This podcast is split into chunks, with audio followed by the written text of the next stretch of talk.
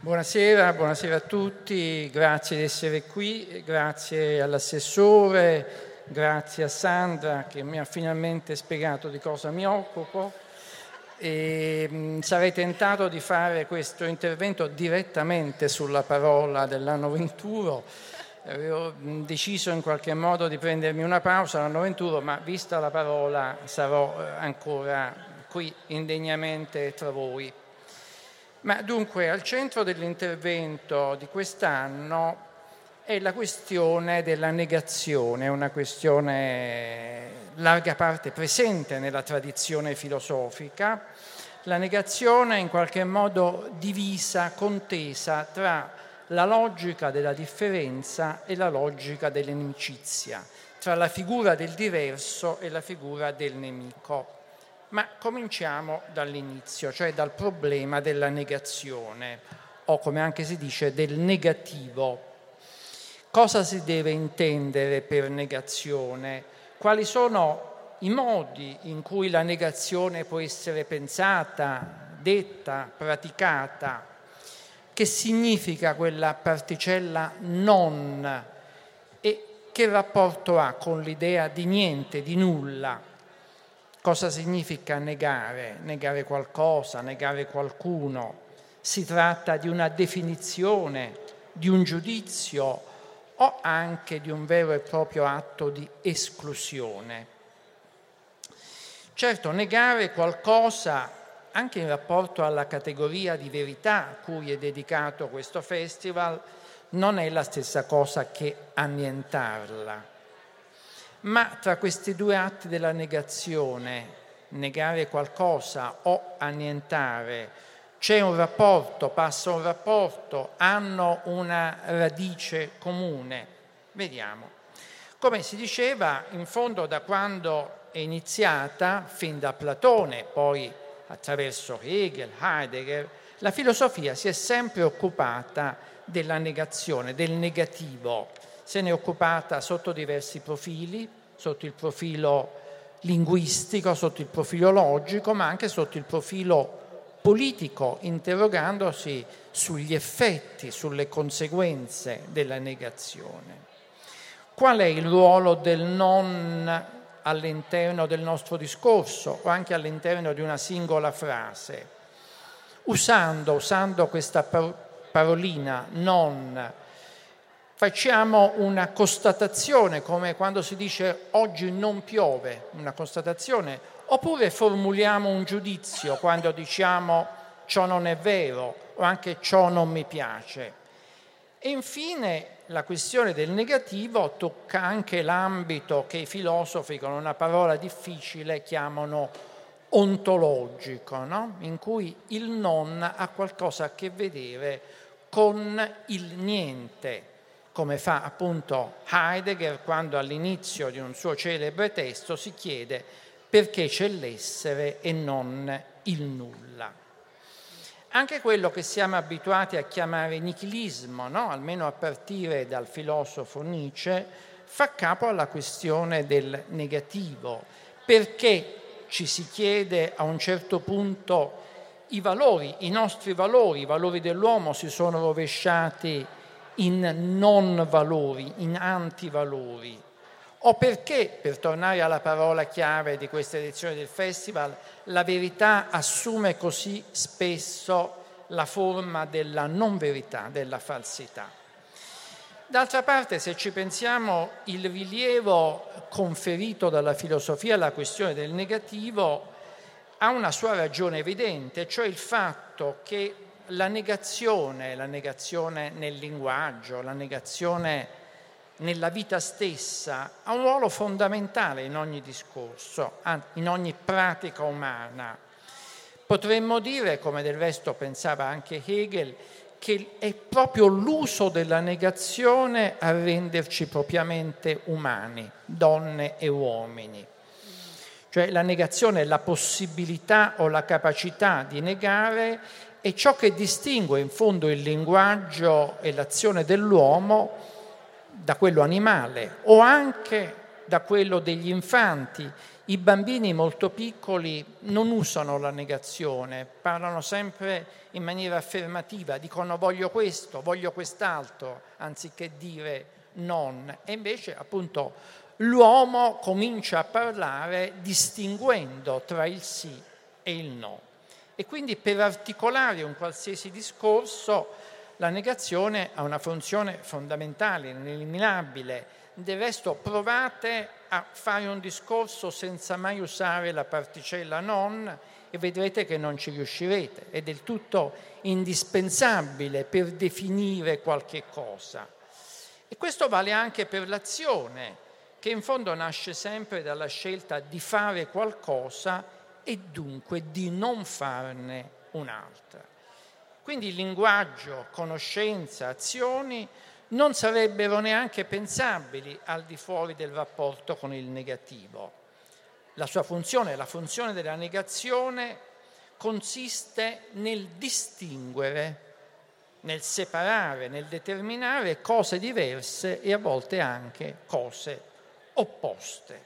Senza di essa, senza la negazione, in fondo la realtà che avremmo di fronte avrebbe l'aspetto di un caos informe, indistinguibile, senza la possibilità di distinguere, di separare e dunque di negare, la realtà sarebbe un tutt'uno ingovernabile e addirittura impensabile. Quindi da questo punto di vista potremmo dire che il negativo è parte integrante della nostra vita, fa parte della nostra vita e ciò che la rende possibile, anche se in alcuni casi produce dolore, no?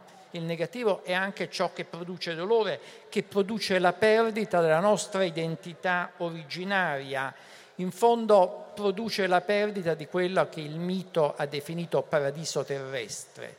Il paradiso, il paradiso terrestre è una terra in cui non esiste negazione, in cui tutto è affermativo, no? Tutto è visto sotto termini positivi, ma appunto questo è solamente il paradiso, non la realtà.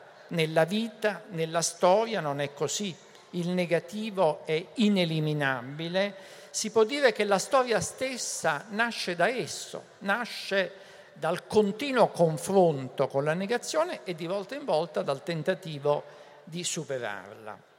Non solo, anzi, potremmo dire che il negativo è ineliminabile dalla storia e dalla nostra stessa vita, ma in fondo esso stesso è qualcosa di vitale, cioè qualcosa appunto senza cui la vita non sarebbe quello che è, esattamente quello che ci dice Hegel, il grande filosofo della negazione dialettica.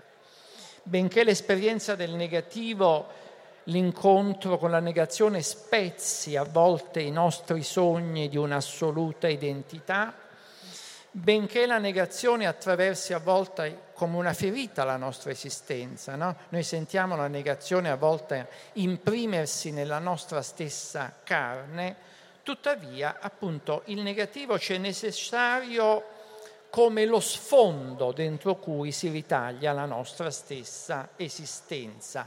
È la sfida, il negativo, che ci spinge a intervenire nella realtà e a modificarla. Se non ci fosse qualcosa come la negazione, non vorremmo modificare la realtà. Questo è un esempio classico di negazione che viene dalla mia sinistra e che io tento disperatamente di superare. Quindi il negativo è sì la ferita, ma è anche l'anima, la forza, la sfida della realtà. Fa tutt'uno con la vita, la genera, la potenzia, la, la feconda in qualche modo. E d'altra parte, senza il negativo non potremmo neanche definire il positivo, no?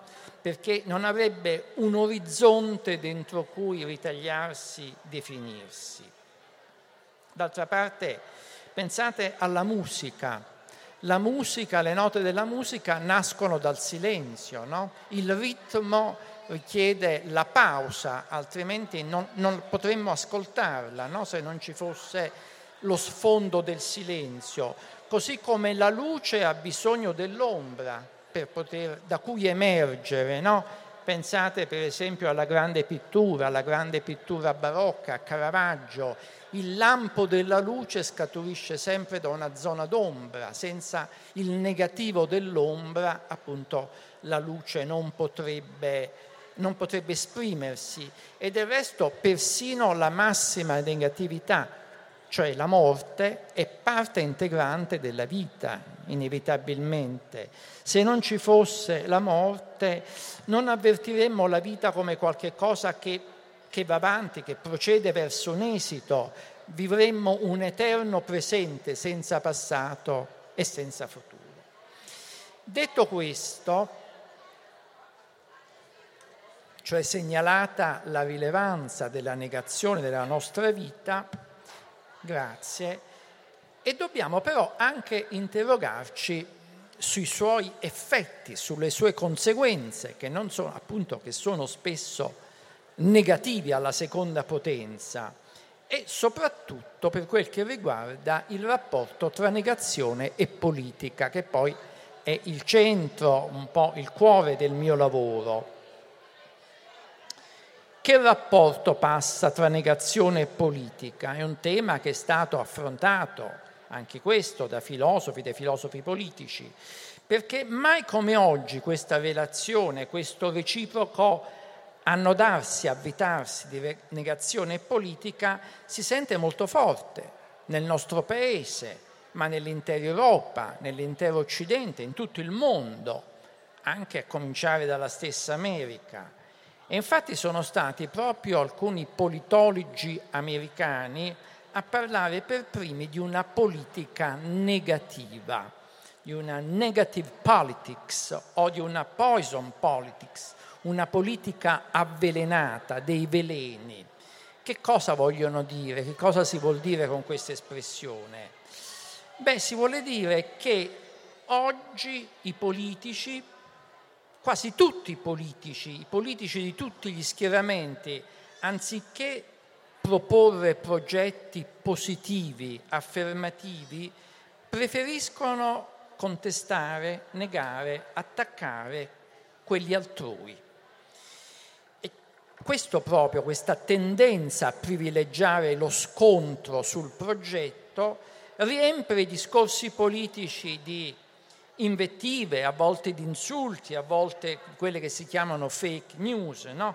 Vere e proprie falsità che appunto in qualche modo avvelenano le idee e le forme stesse della politica. Perché ciò accade? Perché questa prevalenza della negazione sull'affermazione nel discorso pubblico, nel discorso politico? Beh, perché in una società della comunicazione come la nostra, una società dello spettacolo, è più facile aggregare il consenso contro qualcosa che aggregarlo a favore di qualcosa. Per esempio, è più facile, funziona di più dal punto di vista elettorale, dunque comunicativo, dichiarare di voler abolire una riforma piuttosto che proporre una riforma diversa, no? Con tutte le sue difficoltà eh, pratiche, politiche, tecniche, economiche. E quindi il messaggio negativo teso alla delegittimazione dell'avversario ha, come dire, un maggior tasso di penetrazione di un messaggio positivo, orientato invece all'elaborazione di una proposta affermativa, di un programma, di un progetto. Pensate a quanto è successo nel Regno Unito, no? Nel referendum della cosiddetta Brexit, fuoriuscita della Gran Bretagna dalla, dall'Unione Europea, in cui il no è prevalso senza neanche sapere bene a quali conseguenze portasse, no? Perché appunto il no ha una forza d'urto maggiore del sì, pur determinando conseguenze negative come quelle che anche coloro che hanno votato no adesso di cui si accorgono. E del resto anche in America la vittoria di Trump è stata determinata in maniera fondamentale dal rifiuto nei confronti dell'altra candidata, della candidata democratica, di Hillary Clinton.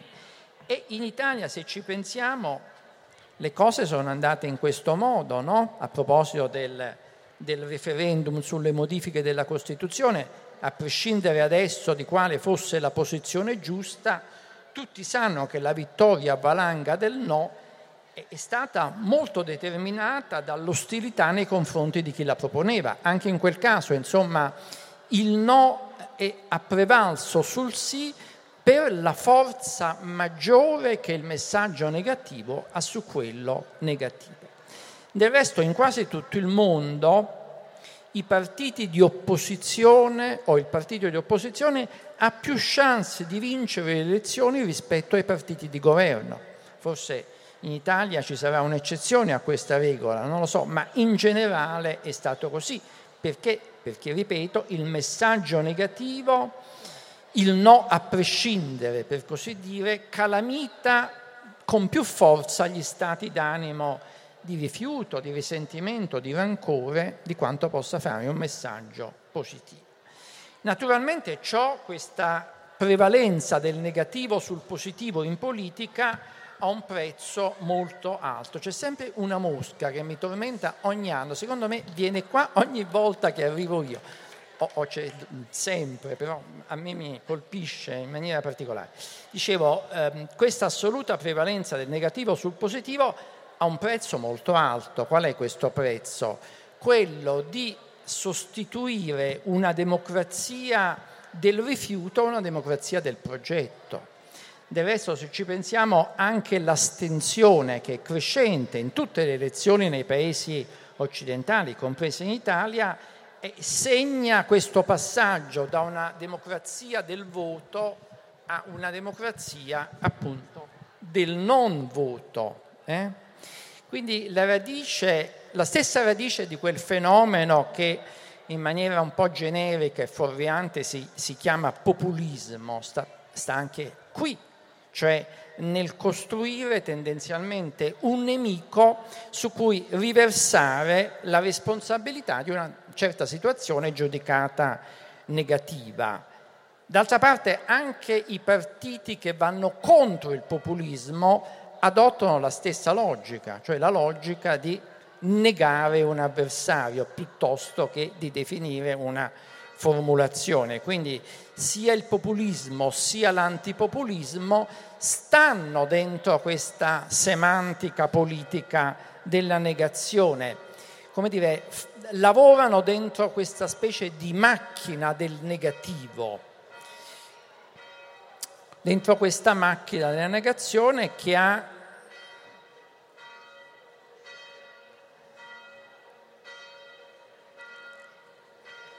che ha una radice classica risalente a quel fenomeno che appunto Nietzsche chiamava nichilismo, in base al quale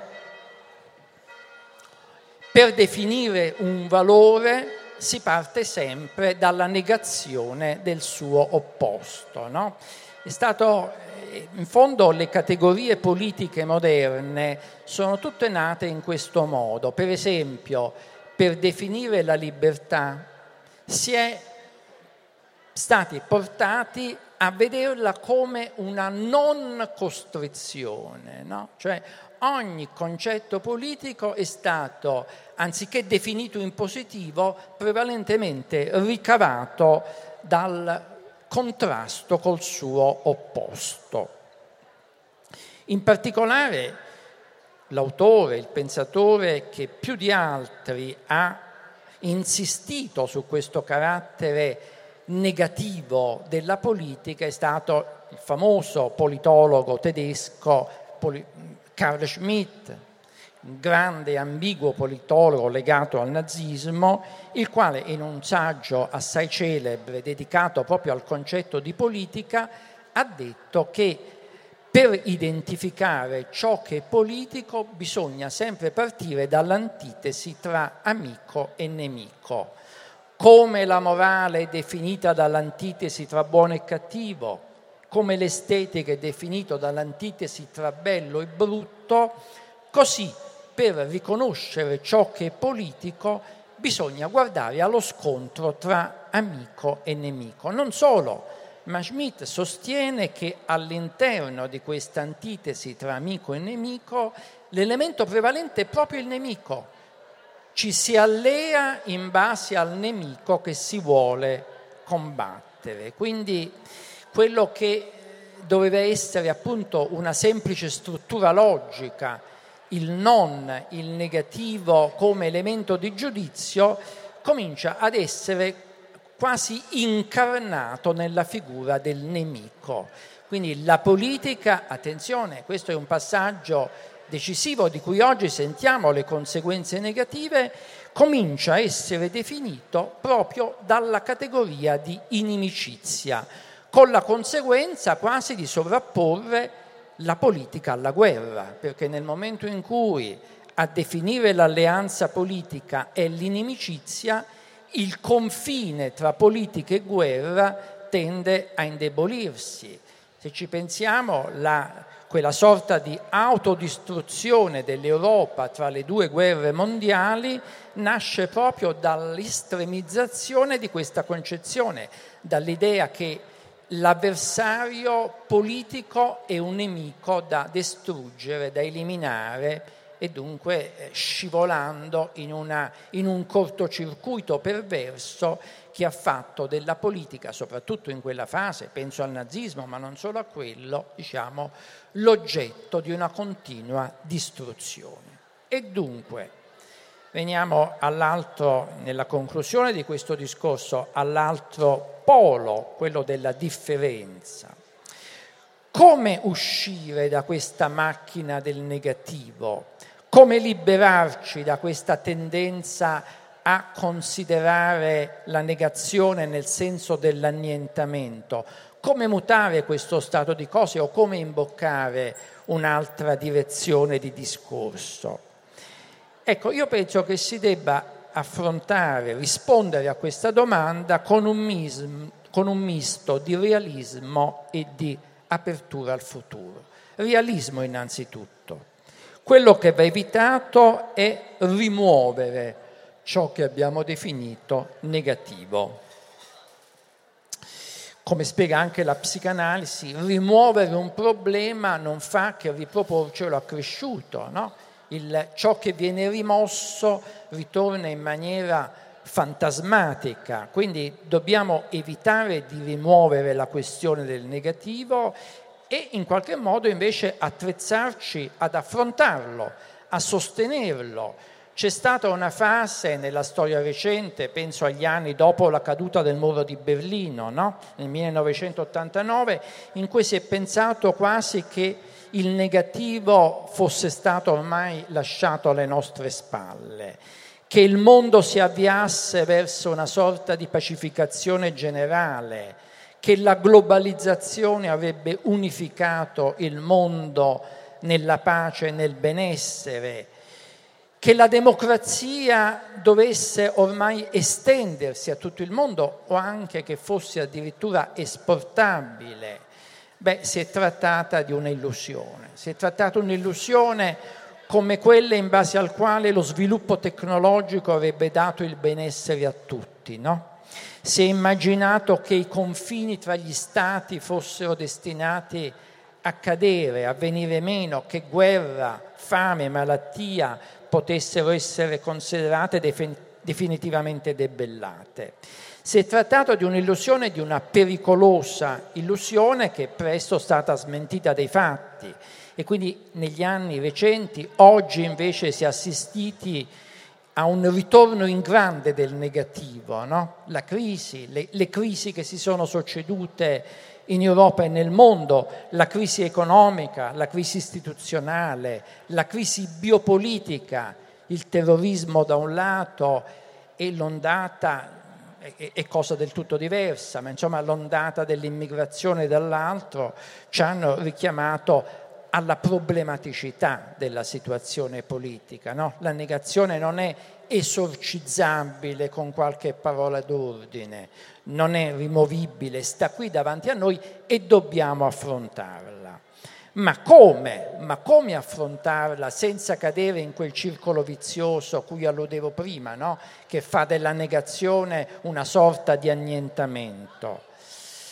Ma la filosofia forse può aiutarci, può aiutarci, cioè può aiutarci a confrontarci con la negazione considerandola in modo diverso, cioè mettendo in gioco la figura della differenza, della diversità, della molteplicità a cui si richiama il titolo di questo intervento. Cioè si tratta di fornire una diversa interpretazione del negativo, di non interpretarlo necessariamente come qualcosa che richiama l'inimicizia, ma come qualche cosa che richiama la diversità e la pluralità del mondo, di noi stessi, delle relazioni. Dobbiamo convincerci che il differente non è necessariamente il nemico o un nemico. Così come la differenza e la diversità non coincide con l'assoluta negazione. Già Platone, del resto, all'origine della nostra tradizione filosofica, in particolare nel dialogo Il Sofista, distingueva tra il non assoluto, che richiama il niente, e il non relativo, che invece richiama la diversità. Se io dico questo bicchiere non è nero, non sto dicendo che non esiste, sto semplicemente che è diverso da un bicchiere nero, no? Che è un bicchiere di un altro colore. E quindi appunto questa, rela- questa negazione relativa e non assoluta, che potremmo quasi definire affermativa, no? se, se, se sosteniamo questo paradosso, una negazione affermativa, appunto perché afferma che una cosa è diversa da un'altra senza che debba negarla, che anzi è qualche cosa, il differente, di positivo da valorizzare. E perché positivo? Come può mai essere positiva quella che abbiamo definito negazione? Beh, perché se ci pensiamo, se non esistesse la diversità, la differenza, se fossimo tutti uguali, identici gli uni con gli altri, omologati in un unico linguaggio, in un unico modo di agire, beh, il mondo sarebbe sicuramente più, fo- più povero, meno interessante, no? La negazione come differenza dà interesse, dà rilievo, dà colore al nostro mondo. E quindi in questo senso, nel senso della differenza e della molteplicità, il negativo può svolgere un ruolo appunto positivo nelle dinamiche sociopolitiche, più in generale nella nostra stessa vita. Nel senso che senza la differenza, appunto, le cose sarebbero l'una la copia dell'altra, ma anche nel senso che non avrebbero determinazione, no? In fondo, diceva Spinoza, la determinazione è sempre una negazione. Che voleva dire? Cioè che le cose sono circondate da un loro confine che le determina, ma in questo modo, essendo determinate, appunto si distinguono dalle altre. La determinazione, intesa in senso transitivo, è ciò che attraverso la propria identità definisce quella dell'altro e determina un rapporto tra l'una e l'altra. Quindi la negazione intesa come determinazione, come differenza, come diversità è qualche cosa che non solo definisce se stessa, ma definisce anche le altre, intesa appunto in un senso transitivo. Negare, negare che una cosa sia uguale a un'altra significa affermare la diversità di quest'altra. E appunto, come sempre Spinoza si esprimeva nell'Etica, una cosa è definita proprio dalla sua diversità da tutte le altre. E quindi in questo senso questo tipo di negazione come differenza e molteplicità è ciò che non nega, non annienta l'altro, ma ne afferma appunto l'esistenza. Determinare una cosa non vuol dire negarla, ma farla esistere, porla in essere come cosa singolare, nella sua singolarità, nella sua differenza e dunque nella sua diversità da tutte le altre. E infine, e infine, la negazione può essere intesa anche come opposizione. Attenzione, noi siamo abituati a dare al termine opposizione una valenza negativa, ma questo è sbagliato. Se torniamo all'etimologia della parola opposizione, vediamo che ha dentro di sé il positivo, la posizione, no? Il positum, e del resto ob, opposizione, non significa contro, significa di fronte. Quindi non dobbiamo confondere l'opposizione con la contrapposizione, con un contrasto che tende a distruggere l'altro. D'altra parte, se ci pensiamo, l'opposizione è la categoria decisiva della stessa democrazia. Non ci sarebbe democrazia senza la figura dell'opposizione. Nella politica democratica, appunto, c'è una maggioranza, appunto perché c'è una minoranza che le si oppone. Questa opposizione non va necessariamente pensata come un'inimicizia assoluta, come un contrasto frontale, come un'avversione senza uscita, ma come la relazione, appunto, definita in questo caso da un conflitto, da un conflitto politico, che non è necessariamente un conflitto bellico, un conflitto di guerra. Anzi, come diceva Machiavelli all'origine della, no, della nostra tradizione di pensiero, l'ordine è definito proprio dalla possibilità del conflitto, cioè dalla tensione tra parti diverse. In ogni realtà ci sono dei poli contrastanti e la vita della realtà è proprio provocata, determinata dalla tensione dei suoi poli. Ripeto ancora una volta, senza questa molteplicità, senza questo contrasto interno, la realtà non sarebbe altro che una copia continua di se stessa. Il mondo sarebbe preda della ripetizione, dell'omologazione continua. Soltanto, appunto, l'opposizione, il conflitto, la differenza è ciò che rende la vita, la politica, la democrazia qualcosa, appunto, di vitale, che ha un senso, che ha un interesse, che appunto richiama la capacità della modificazione, della trasformazione. E dunque, per concludere, sintetizzando quello che ho detto, dobbiamo abituarci a considerare il negativo come un elemento che fa parte inevitabile della nostra vita. La nostra vita è segnata dal negativo, è segnata dalle ferite, dai contrasti, dalla contraddizione. Dobbiamo sostenerlo, dobbiamo affrontarlo con un atteggiamento positivo. Questo è possibile se rifiuteremo di schiacciare la negazione sulla categoria di inimicizia, se rifiuteremo di identificare il differente con il nemico e se invece ci accosteremo a una concezione della molteplicità, della differenza, come positiva, come affermativa, come possibilità di rendere, appunto, la nostra vita e il mondo più curioso, più interessante, perché, appunto, un mondo molteplice. Ecco, mi fermo qui, se c'è qualche domanda eh, sono qui per rispondervi. Grazie, grazie a tutti.